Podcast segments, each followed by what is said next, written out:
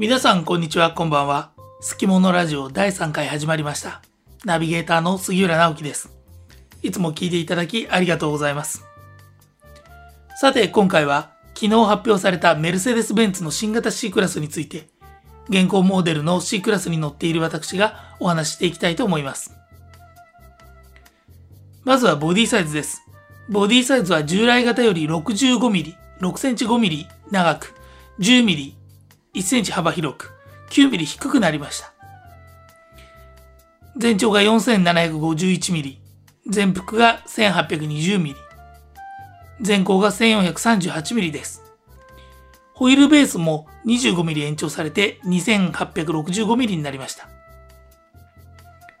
このセグデセグメントもご多分に漏れず、年々大型化しているので、ライバルであるアウディ A4 や BMW の3シリーズはさらに大きくなっているので、これぐらいのサイズアップは仕方ないのかなというふうに思います。次に、えー、エクステリアですけれども、先代の W205 よりもキャビンの位置が少し後方にずれて、そのことによってロングノーズ、ショートデッキ的なかっこよさを演出しています。またこれはあのセダンについてなんですが、ちょっとどんくさい印象だったセダンのテールランプが新型 S クラスのようなすっきりとしたこう、東洋美人のような目になった。これがいいですね。これでやっとセダンも、えー購入の選択肢に入る感じになりました。で、全体の印象なんですけれども、全体的にはこう力強くマッシブな印象になっています。ボンネットの上のパワードームが印象的だし、あと台形のグリルもちょっとだけこうアストンマーティンな感じがして、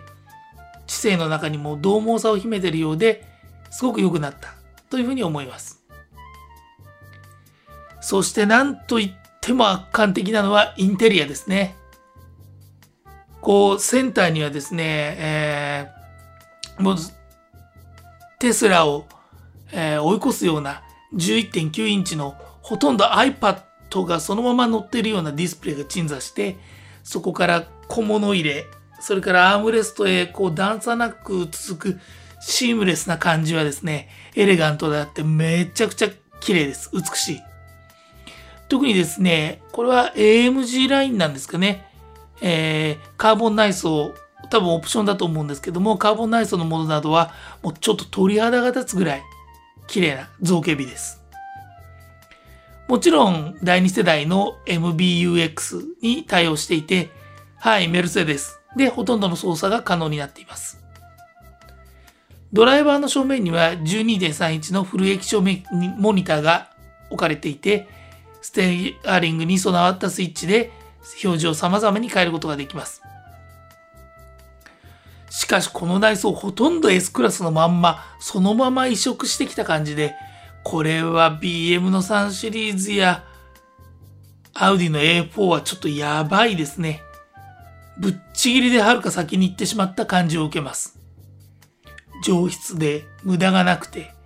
まるでこう、禅の世界を感じさせるようなミニマムな室内デザインと最先端のテクノロジーの融合です。この内装だけでも3シリーズや A4 にプラス100万円払えというふうに言われてもそのプレミアを払支払う価値があると思わせるだけの品質があります。次に、えーエンジンはすべて電動化されています。ハイブリッドカーですね。えー ISG インテリジェントスタータージェネレーターをトランスミッションとエンジンの間に挟んだマイルドハイブリッドとプラグインハイブリッドが登場すると言われています。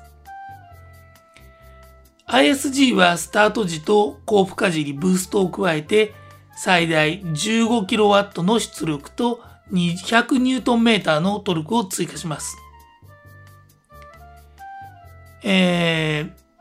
グレーエンジンのスペックなんかは、えー後でブログのリンクを貼っておくので、私が書いたブログの方を見ていただきたいんですけれども、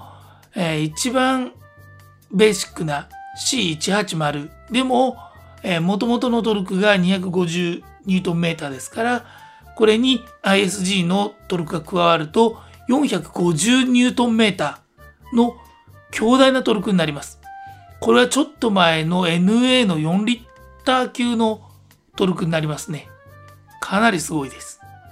ちなみに僕が乗っている W205 の C43 の V6 ツインターボのトルクが530ニュートンメーターですから、これがいかにパワフルなエンジンかということがわかります。一番ベーシックなものですからね。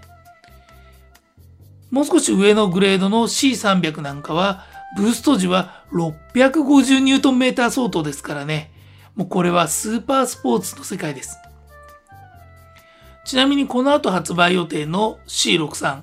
これは歌唱ですけれども、これは世界最強の2リットルエンジンである421馬力を誇る A45 のエンジン。これに ISG を組み合わせてハイブリッド化して、現行の14ニュートンメーターを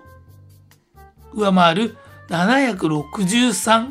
ニュートンメーターを発生させるそうで、これはワクワクが止まりませんね。このように全てが2段階ぐらいアップグレードされたオールニュー C クラス。日本には2021年年末までに導入される予定のようです。貯金をしながら楽しみに待ちましょう。さあ、もしこの番組を気に入っていただけたなら、Apple のポッドキャストや Spotify で定期購読をお願いいたします。定期購読していただくと、次回のエピソードが自動的にダウンロードされ、聞くことができます。もちろん無料です。それでは最後までお聴きいただきありがとうございます。また次回、杉浦直樹でした。